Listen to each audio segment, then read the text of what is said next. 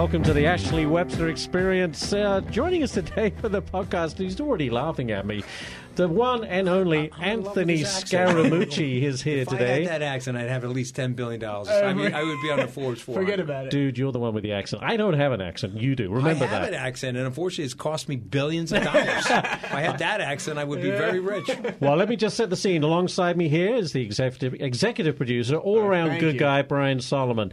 Uh, Anthony, thank you so much for being here. Um, can- I've known yeah, you for years now through Fox Business Network, and what a wild ride you've had. Uh, you look, you're a financier, you're an entrepreneur, you're a political consultant, you're also an author. You've just brought out your fourth book, if I'm correct. Yes, sir. Uh, Trump, the blue collar president. Um, obviously, I want to know about the wild days at the White, White, Yeah, White sure. House. Happy to share it. Um, okay, with that in mind, let's go to November. I, tw- I, I could also replace mayhem on the Allstate commercial if necessary. right? I could see you Do doing everything. that. November 2016. ride. November 2016. Let me get Yes. right to it. The Trump transition team is put together. You are on it. Yep. I can only imagine Yep. the jockeying. And the backstabbing and the, the the maneuvering from all these people who want to be a part of this team and be a part of the administration. You were a part of that.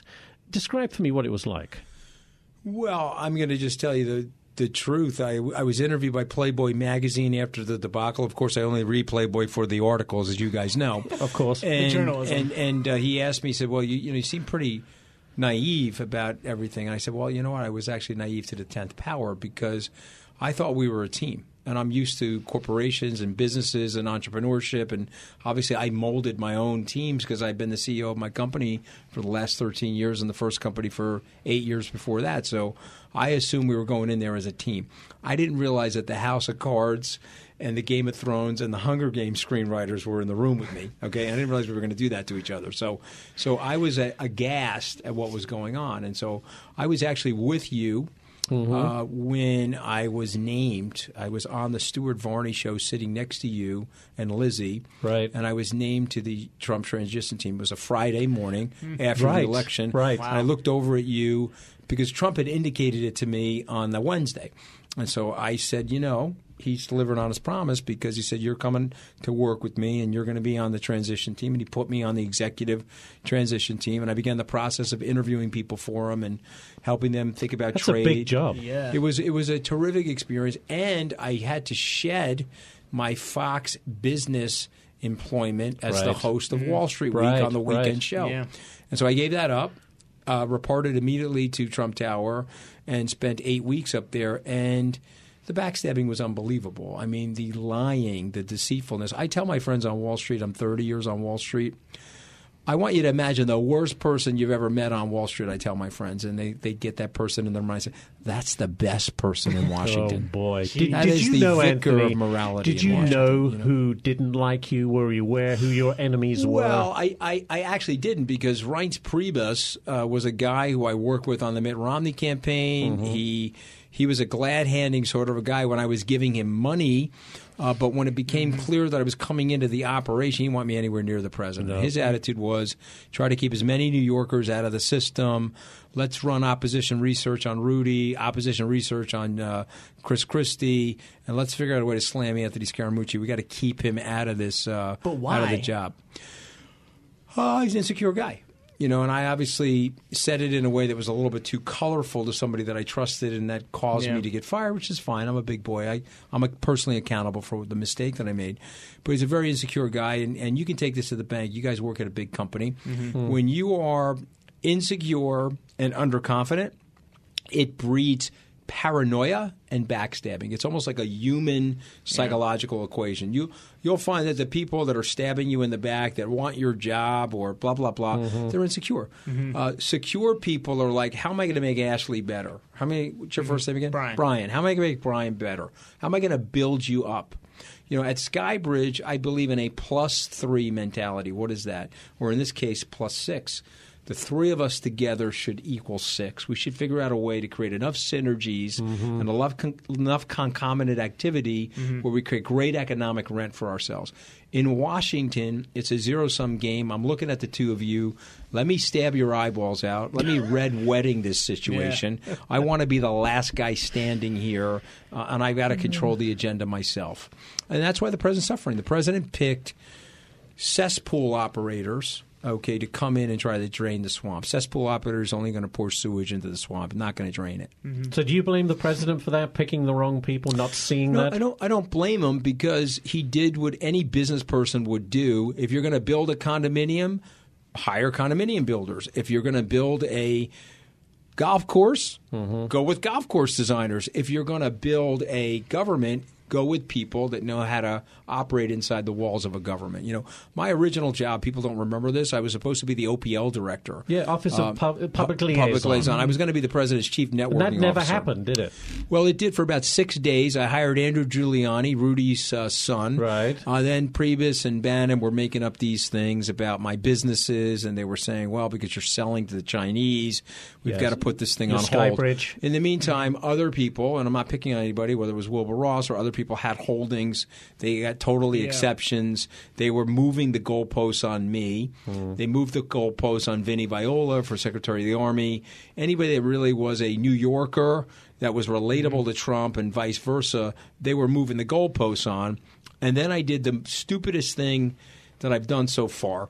I put my pride and I put my ego into my decision making. And so once they were stopping me and I realized how nefarious they were, I locked and loaded like a Rottweiler and I went right in there for the job. Yeah. Okay. And so I was relentless. And finally, uh, the president realized he had a problem with them. They were the two biggest leakers in the system, Priebus and Bannon. And I, I did a Carrie Mathison review of how they were leaking on the president. Uh, here's the bylines of all the different reporters at the bottom of the story. Priebus likes that one. Bannon talks to this one 17 times a day. And I'm just telling you, this is how they leak. And by the way, when they use your name, because they know you don't read the Washington Examiner, and they know Hope Hicks isn't cutting it out for you. They say, uh, you know, Trump hates Ashley, according to senior sources in the White House. You know what I mean? I said, so they're using your name. They used your name 18 times in the Washington Examiner.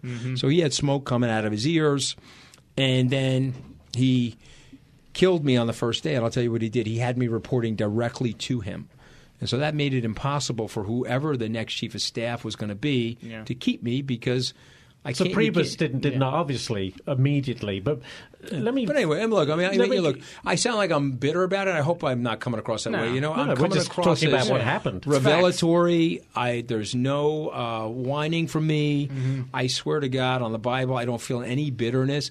I feel some regret. I feel like I made some mistakes. Well, that was my like question to have- you. What would you have Yeah. done differently? Of course, the So- infamous phone call to Ryan Lizza at Yeah, the, uh, the that New was Yorker. obviously a mistake. I trusted Ryan, and Did that was a mistake. him? I shouldn't have did you say him. to him, "Hey, this is off the record"? I didn't. No, I didn't. And so it's like, it's like what Howie Kurtz said to me. He's never seen in 40 years in Washington Mm-hmm. somebody doing that uh, with that level of unethics Yeah. to a uh, to a uh, you know Hmm. a, a, a, a- West Wing employee, Yeah. a member of the senior West Wing staff.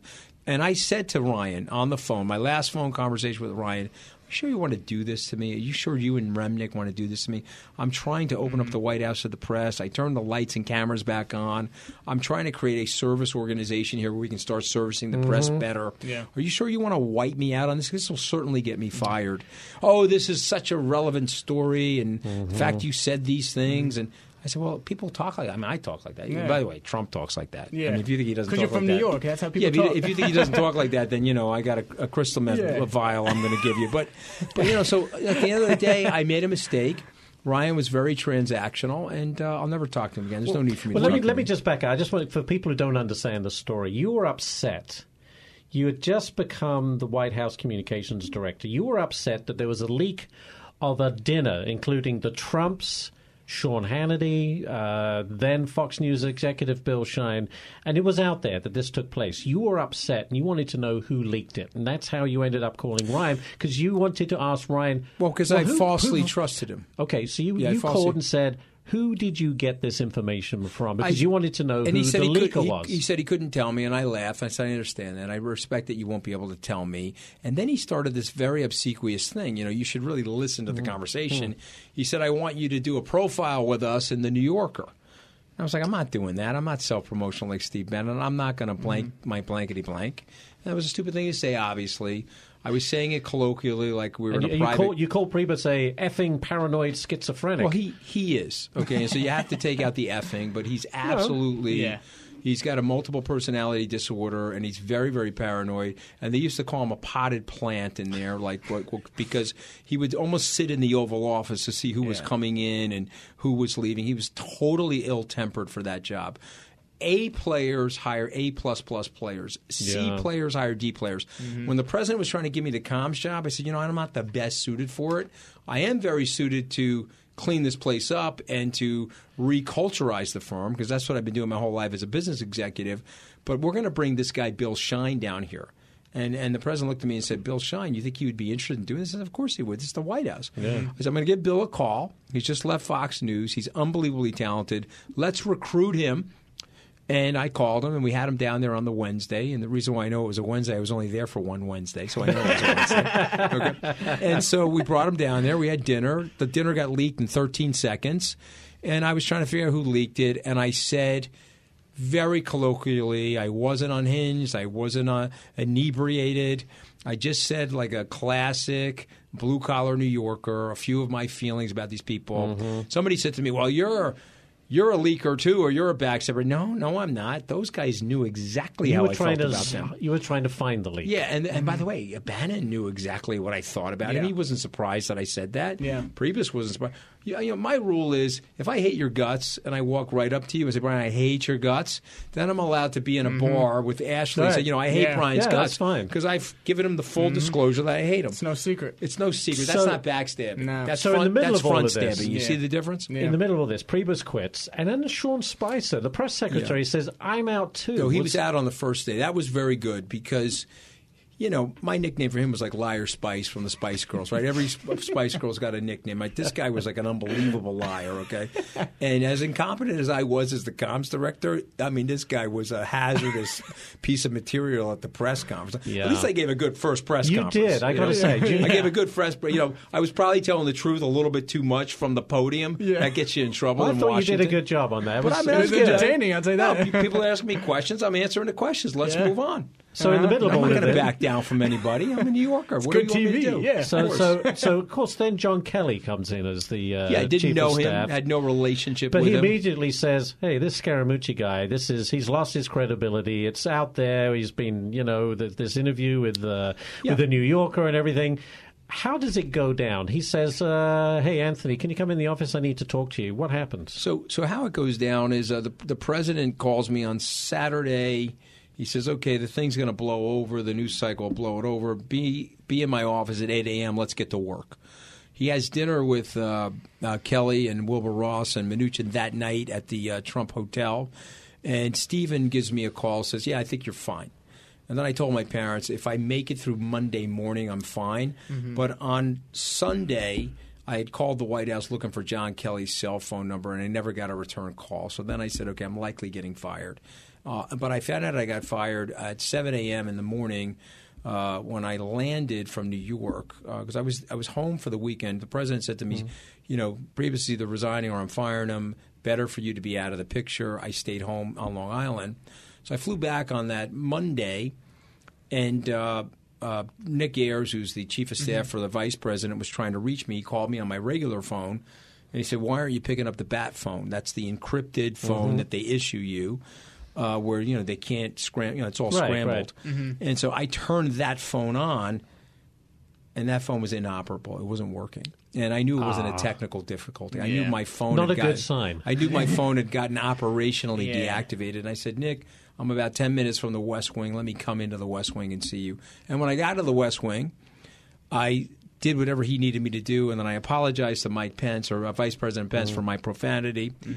You know, I didn't expect it to be out there, but listen, I did feel that way about those guys, so it is what it is. Yeah. I own the conversation, and I take responsibility. I got fired for it, so I don't know what more responsibility I could take for it. And uh, and then I waited, And when after Kelly got sworn in, he called me into his office and he said that. Uh, you know, you're never going to survive this uh, conversation and not in a town like this. I was thinking about the Access Hollywood situation. I'm like, wow, man, I don't know. I think we could basically survive. I, said, I, said, I thought we could basically survive anything. I didn't say that. And then he said to me, and I may not remember it correctly because I was under a little bit of stress, but Yeah. I thought he mm-hmm. said to me, if you want to talk to the president about it, you can, but I have the full authority over the staff. I said, sir, I don't need to talk to the president. I mean, you're mm-hmm. you're the chief of staff. You don't want me here. Mm-hmm. I'm not the kind of guy that's going to create dissension where you and I are fighting here in the West Wing, and I get the president to overrule your decision. Yeah. I said, I'll go. I've got a few things that I need to do administratively that um, I'm responsible for this morning. Are you okay if I stay till one o'clock? He said, Oh no, absolutely. We shook hands and I left, uh, and I was walked out by Jim Carroll, and then obviously, you know, one of the acolytes of Priebus, one of these people, Mm-hmm. I got walked out by the Secret Service. That was a bunch of malarkey, you know. Yeah. But that's what they do to you. You know, they try to spin you and characterize you a certain way. Yeah. And so I walked down Pennsylvania Avenue back to the Trump Hotel, and this is a funny part of the story. That that news story didn't leak. Those people were so scared about the leaking. It was announced by Sarah Sanders from the podium that I was gone. And then the you know what hit the fan for me, and, uh, Yeah. and it is what it is. I got I got roasted, I got broiled, I got grounded, I got sausaged, I got stuffed into sausage casing. Other than that, it was great. Well, was fun, right? but listen, I mean, here's the thing, okay? Like, I made a mistake. I paid for it in the international media. Uh, and what I tell people in my book, it's not the 11 days, it's the 12th day. Mm-hmm. What are you going to do on the metaphorical 12th day when you are been knocked to the ground and you've been roundly humiliated? And by the way, You've been justifiably humiliated. I made a mistake. I owned the mistake. I should have never had that call with Ryan Lizza. So it's not like I'm sitting here like the scarecrow pointing fingers in mm-hmm. different directions away Right. from myself. Mm-hmm. I own the mistake. I take the hit. I'm personally accountable for what I did. But now what? How do you pick yourself back up? How do you dust yourself off? And Yeah. how do you, Yeah. get back in the arena? And so I write a lot about that in the book. how you have to have a level of Do mental you, do you still have contact with the president? You know, I haven't talked to him in a while. I I, Hmm. uh, I, I actually was trying to figure out the last time I talked to him. Uh, I think it was the the last week in July. It was after the Juncker meeting. Hmm. We were talking about the trade situation, but you know, I don't have a reason to call him. He calls me. Obviously, I can pick up the phone and talk to him. Yeah. Uh, Kelly obviously doesn't like me for whatever reason, and so he made it personal. I was invited down by a few staff members to come down to something. He blocked my entrance into the uh, building. Come on. I Is said, that okay, yeah, yeah, it's fine. I don't Come know why. I said, all right, it's no problem. Uh, uh, the president, I helped the president organize the Davos trip, Yeah. but I was the only executive from America that wasn't allowed to go to the presidential reception. John Kelly blocked that as well. So that's so it gets the. very Yeah. pet. It's very Yeah, petty. let, me, let me let me tell you why Washington is like that. Okay, you guys should appreciate this, and Mm. hopefully your listeners Mm-hmm. will. You know why Washington is like that? Because the stakes are so small. You got that? Mm-hmm. If there was a billion dollars on this table right now, you hated my guts. Let me tell you something, baby. We're going to subordinate our egos. We're going to subordinate our emotions. We're going to chop it up, man. Yeah. You're walking out with 333. So am I. I mean, we'll try to take at least one million from from We're Ashley. right, we're going to get Bring him at, on. bring Bring him it at 332. You know what I mean? You and I are going 333 and a half each. But we're all coming out of here smiling, okay? He'll go home and tell his wife that he hates my guts, but he's not barring me at the door at the White House. No. You know what I'm saying? No. He's taking the 333. And so when the stakes are small, people act like that, you know, Yeah. and that's fine. I learned, I got the PhD, 11 day PhD on how Washington operates, and I got a 12 day PhD on myself. I can take a punch. I don't have a glass jaw. I can joke about it. And you sort of have to do it for your kids. You have to know, do you that, got- don't you. Anthony? yeah, And don't you have to do that? You it's how you do. handle it as opposed to what's happening. Hey, happening and the you. ultimate accolade, you you got you got spoofed on SNL. Yeah. Oh yeah, That's they a were, bucket they were list. What me. do you a think of that? list Oh, they item, were- What were your surely. thoughts? I, you know, I loved it. I, I told Lorne Michaels, I, I think Bill Hader's got to be a little fatter because I'm a little chubster. and I said, I need a little bit more hairspray going there. And I don't like the way he's tying his knot. Because I got a little bit of OCD with knot tying on the tie. And so, but other than that, I thought the guy was great. And and Lorne was such a good sport. He goes, you know, Mooch, you're you're hysterical. He says, he says, uh, come to the Christmas show. and sit in the stands. And I said, okay, no problem. So I brought my wife. I brought Aw. my uh, my my my. Uh, my son was a freshman in college. He brought his girlfriend, and so now we got these like VIP Cool. seats. Okay, I'm about to get lit up. Yeah. Okay, here comes Alec Baldwin, and I'm looking at him. He looks so Uh-oh. much like Trump. I'm like, oh, please, Mr. President, don't fire me again. Okay, I don't think I can take it again. Okay, it's Christmas. Please don't fire me again. Right. And so the Sarah Sanders lookalike says, you know, Mr. President, we have this tree of shame here. And uh, the first tree of shame bauble was Sean Spicer's head, and they put that on the tree of shame. And then they go, and we have Anthony Scaramucci's head for the tree of shame, and the cameras pan to me.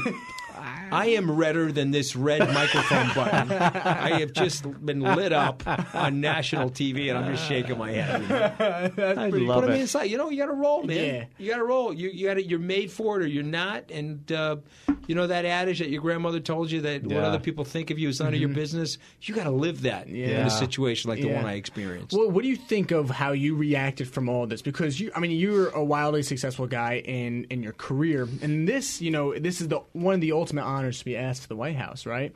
How do you think you reacted, and not just the 12th day, but going forward? Because you know, I see you over here in the hallways at Fox. I mean, you can't get bigger than Fox. You know, people know you. How do you think you know you've reacted to all this? You know, down the line now. Well, I would like to think that uh, I've been honest about it. I'd like to think I've given a fair appraisal of my own shortcomings. I'd like to think that I've learned a lot and I can provide, hopefully, some political insight into what I see going on and, and to help people analyze the behavior of certain situations. And uh, you know, I love my country, and I want to serve the country. I thought that it was, uh, if you think about my life, coming from blue collar family to where I am today, it was an improbable experience. It's not all about money for me. If it was, I would have stayed right where I was and continued to host at Wall Street Week, and uh, I could have probably done better in some ways because I would have had a probably better relationship with these people. What you find with political operatives, if you're a money check writer, no problem. You can be an ambassador. No problem. We'll put you on a committee and we'll invite you to the Christmas party. Oh, you're not coming to the White House.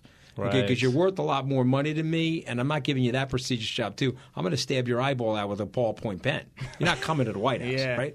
And so, you know, Priebus wanted me to be the ambassador to Antarctica, but we had a very good relationship with the Penguins, so I didn't think that was the appropriate place for me, right? It's still an honor. so, so it's fine, you know. I mean, but my point is, is that I think I've been very refl- reflective, Yeah. very honest about it. And uh, the most important thing is that I was able to repair my relationship with my wife. We were on the uh, two inch line of a divorce. She had filed. Uh, some of it was personal related, some of it was our relationship related, and some of it was politically related. And Yeah. so we're doing a podcast now called Mooch and the Misses. And I'm telling you, she That's takes terrific. A, she Yeah. takes a chainsaw to my forehead. She's a liberal, okay? So she- she's coming at me with a chainsaw ah. for 35 minutes. Well, and let me tell you guys, it's cheaper than therapy to have your own podcast. Okay, Yeah, right. a lot cheaper than therapy. Why do you therapy. think we get along so well, right? Exactly. Right, right. well, listen, you One of these two guys is laying on a couch. I won't tell you which one. Okay? Get up, Ryan. Get up. Hey, listen. You, Off your knees. now, listen, Anthony. You were. You were. Stop it. Stop it. You Don't were. You supported Anthony. You did support Hillary. You did support Barack Obama at one point. Yeah, you were on that side of the aisle. Just like Donald J. Trump. Yeah. Yes. Exactly Yeah, right. Chuck Schumer. Yes. You, will find me on Chuck Schumer, Schumer's donor list. I don't think I gave anybody Gillibrand, but there's a lot of um, uh, Democratic politicians. Andrew Cuomo, I grew up with him. I, I gave him money. Um, I- I, I was a pragmatist business Was it? person. It was an issue for you. It was based on issues, not so much you Correct. were blindly. Yeah, you know what? It was one way or the other. Exactly. I'd be even more candid than that. It was based on relationships. So Okay. if, if Ashley was one of my big clients, hey, I'm hosting a fundraiser for XYZ candidate, Mm-hmm. I'd say, no problem. What is it? A $2,500 minimum. Go, Thank God it's a $2,500. and I'd write the check and I'd hand it to him. And then, of course, I'd show up on the donor roll somewhere. Right. You So see what I mean? it was more. It was so the personal side of it was more important to you than maybe the political issues. Would you say sometimes? No, I would say not. Sometimes I would say always. I was completely and totally politically agnostic. Um, mm. You know, people say to me, "Oh, well, you know, you're a TV hound and you're a hound dog for TV and publicity." But you got to remember, I was on Wall Street for 21 Yeah. years. Mm. I never once went on television. I only started going on television when I built my conference business and I had to promote it. Mm-hmm. And so, you know, then I started going on television and I said, "Okay, this is good for my business. I'll stay Yeah. on television." As it related to politics, I had no interest in it. I was always focused on being an entrepreneur. And then a fellow by the name of Barack Obama, who went to law school with me, ran. and I, I write about it in the book. And so I, I met with him at the University Club up here on 60th Street. Uh, he was with a couple of our other Wall, uh, uh, Harvard Law School friends. And I said, okay, fine, I'll help you. You know, I mean, is how how many times in my life am I going to know the president of the United States? I was thinking to myself. Of course, it was more than once. Yeah. I was gonna mean, say. I didn't know. Yeah. And so, you know, when he started really lurching to the left on business and Elizabeth Mm. Warrenifying his uh, business regulation, ideas, regulation, regulation. I went to a Koch conference, you know, the Charles and David Koch guys. Yeah. They stood up and I said, This is my first Charles and David Koch conference. I am a Roman Catholic.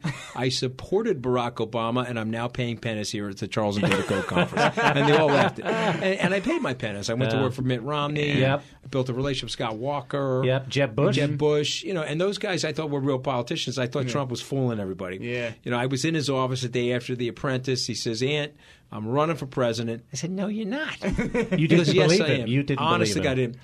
I said, listen. He goes, were you watching The Apprentice last night? Mm. That was my finale. But, but I said, no, I actually wasn't. He goes, "Yeah, it was fantastic. I had phenomenal ratings, and I personally was fantastic. I said, I'm sure you were. I said, so I was know. watching Fox News where you were showing up as 2% in the polls. And he looks at me and he says, mm. yeah, that's because they're like you. They don't think I'm running. Let me tell you something. When I run, I'm going to shoot right to the top of the polls. I'm going to stay right there until I win the presidency. And I got to tell you something. He more or less did that. Yeah, but for the? Access Hollywood tape, you know. Yeah. He knew about it. So, That's crazy. so I give how the guy you think- enormous credit. I mean, How do you think he's doing, Anthony? I mean, So me I- we often this ask w- the question: Yeah. Are we ever going to get used to his style? Maybe, maybe not. Well, but maybe- you- but he is accomplishing things. Maybe he's pivot. ruffling a lot of feathers. We know that. But are you surprised at what he's Well, the- achieved well, up to the now? Liberals, the liberals will go nuts about, about uh, in, for what I'm about to say. Yeah. He has neuroplasticity, meaning that he can change and adapt. What he did with Twitter, most 16 year olds couldn't do with Twitter, and he won the presidency through social media. And uh, so he can adapt. I'm hoping that there's some neuroplasticity there where he dials back some of the bellicosity instead of continues to ramp it up because the bellicosity to me is a headwind uh, on the way to 50 or 55 percent. If he calmed down, and I'm going to prove it to you, I'm going to give you scientific mm-hmm. evidence. There was a three week period of time last month where nobody was talking about Trump. They were talking about this kid uh, Kavanaugh, the Justice mm-hmm. Kavanaugh, mm-hmm. and lo and behold, they're talking about him. The gun is off Trump. The heat is off Trump, Yeah. and he's going from 43 to 47 percent in the approval ratings. And so, Right, right. my message would be calm it down a little, and you're going to go right through 50 percent. So I'm hoping that happens. But here's what he did. I do think he's doing a good job. But here's what he did. I want you to think about the genius of this. He enters the uh, the political arena in 17 short months. He hijacks the establishment Republicans, okay, and he becomes their nominee despite their protestations and they're trying to block him.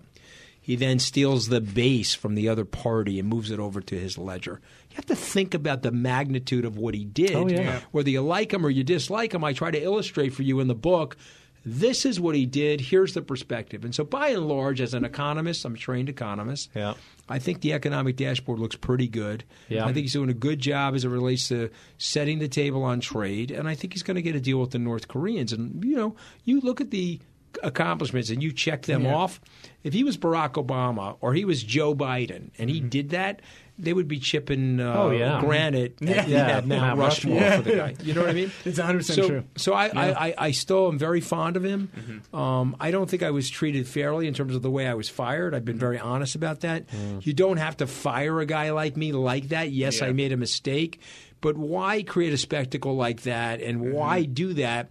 When I gave you several hundred thousand dollars and I gave you hundreds of hours of media advocacy and I raised you millions of dollars during the campaign, Yeah. you could have said to me, "Look, you made a really bad mistake. It's a fireable offense."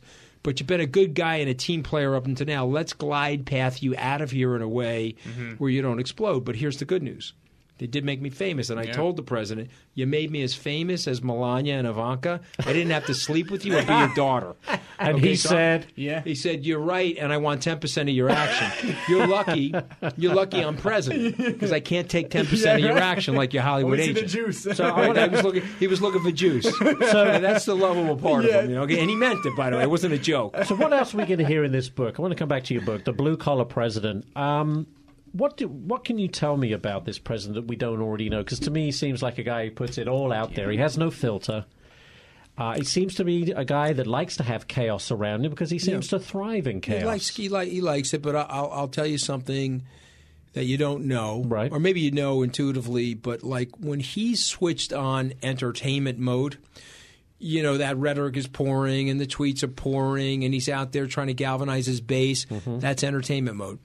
When he switches on leadership mode, and he's in the situation room, and there's a very important thing going on, and they're giving him a buffet table of decisions to make. And let me tell you something if it's getting to the President of the United States, that means there are 5,000 other people in the American government that couldn't make the decision. Mm-hmm. So now the decisions are really tough. It's between this is really bad or this is slightly less really bad. Otherwise, other people in the government would have made the decision. Right. And I found him in the 11 short days that I was there that when I saw him looking at a tough situation, I found him to be very tempered, very, very rational. And very programmed. And I, I thought, I thought, hmm. and by the way, I predicted that he would get a trade deal done with Canada mm-hmm. based on that. And I'll make a prediction here on your podcast. He'll mm-hmm. get a trade deal done with China probably f- before the end of January. Wow. Okay, I think he gets it done because uh, he's a pragmatist. He doesn't want to overly upset the market, and he knows he'll get enough concessions from them that'll be good for the United States and its workers. But he has a way of reaching that base through Twitter, through social media, that goes right over the heads of the elitist, established media Yep. and reaches people directly. It's remarkable. I've never seen and anything I like it. up explain that in the book because I say what ends up happening in our society by accident is that the rich are getting lubricated because they're donors. And so the rich are always getting taken care of by the political class. And the poor are getting taken care of by the political class because they you know, there's always people in the government that are mm-hmm. uh, trying to help them. Mm-hmm. But there in the middle, a vacuum, a three decade vacuum was created in the lower middle class and the middle class where they felt that their voices weren't heard. Mm-hmm. And in comes their advocate. I'm here to advocate on your behalf, and I'm going to advocate on your behalf from the Oval Office. And that was intoxicating for those people. They would line up and they'd be at capacity in those arenas They still are. Yeah. and they still are. And let me tell you something. Let me tell you something. Okay, those rallies are a lot of fun. Okay, and he's an entertaining Yeah. guy. I'm gonna tell you one piece of trivia. Okay, All right. Before I let you, you know, before you guys blow me out here, but I'll tell you one piece of trivia. The uh, the food on Air Force One is very, very good. Okay, I was with a Democratic operative. He said, "Don't say that because you, you know, we don't want people to know because you know." You know they'll feel you know that we're elitist. I said uh, you are elitist, and actually I happen to be one now too. But I'm hoping for being a grounded elitist. Okay, Right. But the food is very good on Air Force One. I ordered the Italian wedding soup, and I'm sitting there eating it, and I said, "Aren't you going to eat your soup?" Because I ordered one for the president, right? Oh no, no, I can't eat the soup. I said, "Why are you eating the soup?" Goes, "I, I never eat before a performance." I said, "Why is that?" He goes, "I have something Frank Sinatra taught me." He said, "You know, if you eat before the performance, the energy's and the sugar's going into your stomach to digest, and you're a little sluggish out there." He goes, "I need my energy for these things." Huh. It's a little piece Wow. of trivia. That's I interesting. thought That's a good- that that's a good you. Do you eat before you go on air? Oh, I'll eat any time.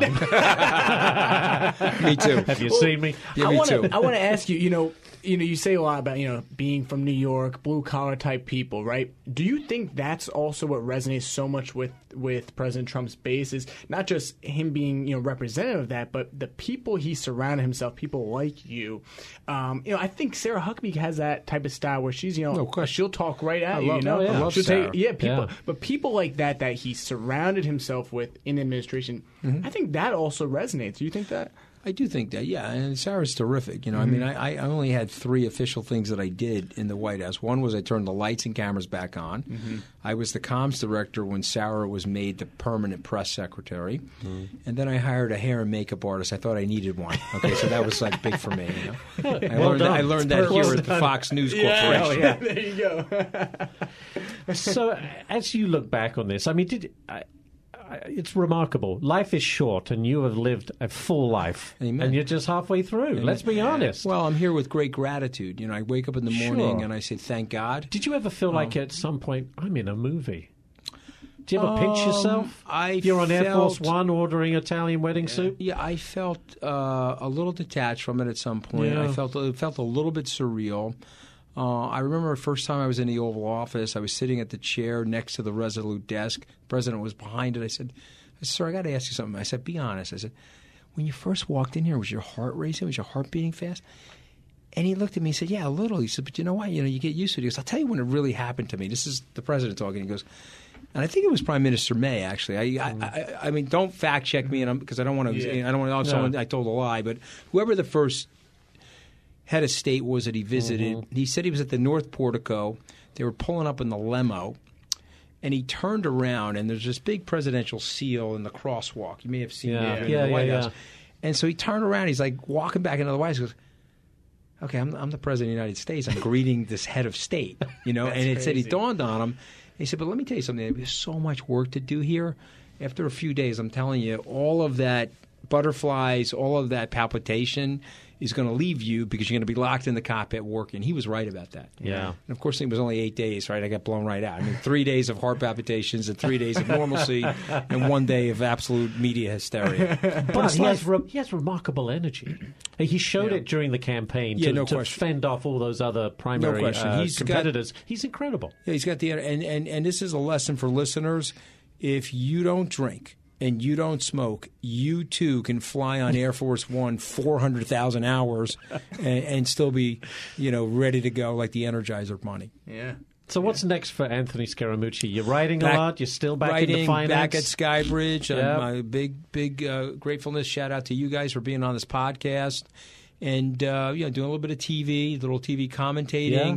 and I'm doing a lot of speeches. Okay, but they're not necessarily paid ones. They're they're ones for my clients. You know, I'll go out different areas of the country, or you know, I've been in the last eight weeks. I, w- I was counting with my wife. I've been in 19 U.S. cities and eight international cities. So that's a big travel Wow. schedule.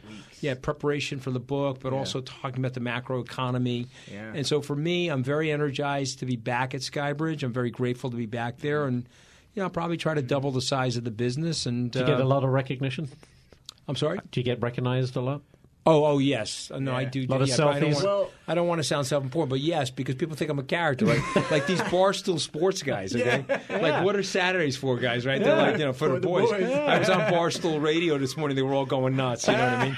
and I told these guys, I said, listen, you little millennials, okay, you better get out there and buy my book. Okay? Yes. it's on Amazon.com. I know you're not going to read it, but you better get out there and buy it. And I know you're using your mother's credit card. Okay? Get out there and buy the book because I got to get this ranking up on Amazon. Buy that book. Get to number And they were all cracking up. You know what I mean? And by the way, it moved. I was like, yeah, you know. There you go. We got a little OCD on, on book movement, too. I check the phone every 17 seconds, okay? See, every time it goes up. Well, the thing is, at your book party, first of all, the line was out the door. First of all, Did you Second get in of all, yeah. Oh, believe Okay, me, I got it. Yeah, don't worry Okay, about it. Thank you. but I'll tell you what, you were mob. People taking selfies with you every single step you took. I mean, talk But about the I, I hope of I that. handled that with like some graciousness and Yeah. humility. You know what I mean? I, look, I You're mean, a- to me, Yeah. I try to take. I, I mean, I really like people. I hope Yeah. that comes across, and I love hearing people's stories. And you know, when my grandmother got here in 1923, she started as a maid, so I'm always leaving extra money in every hotel room because it could be my oh, grandmother. Yeah. You know, and we know when you're an entrepreneur, you know that a lot of your success is providential. You know, yes, I've worked very hard. I took some very good calculated risks, and I've gotten some things wrong. Hmm. But by and large, things have broken my way. And so, if you get a little smashing at the White House, you know it sucks. But you know what? You're going to live through it, and you're you're going to get to the other side. So you're the mooch. That's you- the big message, you know. Yeah. Resilience and tenacity and a sense of humor get you a long way. Have you patented the mooch? So I don't think you can. We tried No? to actually. Did you my, try? Yeah, my assistant tried to, but apparently it's so generic. It would be like me patenting, be like me patenting milk. So I can't do it. You're anything but milk. Yeah, but I'm not Mr. milk, not milk, not milk toast, man. Well, thank you again. Guys, so thank you so much for coming in. I'm a for huge coming in fan. here. I'll be uh, subscribe. I'm, I'm, a, I'm a new subscriber. I'm a huge you. fan, and hopefully I'll see you on the Varney. So We'll tell that you. cheap Brit Oh, he- to invite me back on the show. Okay, I want to come back Oh, on and see you guys. Okay, Yeah, He's cheap. sure. I'm Tell Mr. saying, tell no Mr. Cheapo. cheap. Oh, Mr. You know what I Cheapo. love about him? When I call him cheap on the air, he's like, "Yeah, absolutely right." Yeah, He's, like, yeah, yeah, he's proud still of got it. He's, he's got a sock from 1953, okay, and the other sock from 1957, and they don't match. But you know, it's still fine. it. It's very usable. It's very usable. we usable. love you, Stuart Varney. We love you too, Anthony Uh, Scaramucci. well, Thanks so guys, much for and being you know here. I love Stuart, but you guys are terrific. Thanks Thank so you for including Thank me. you. Hey, Thank our you. absolute Bye-bye. pleasure. Thanks everyone for joining the podcast. We'll see you back here next time. From the Fox News Podcasts Network, subscribe and listen to the Trey Gowdy Podcast. Former federal prosecutor and four term U.S. Congressman from South Carolina brings you a one of a kind podcast. Subscribe and listen now by going to FoxNewsPodcasts.com.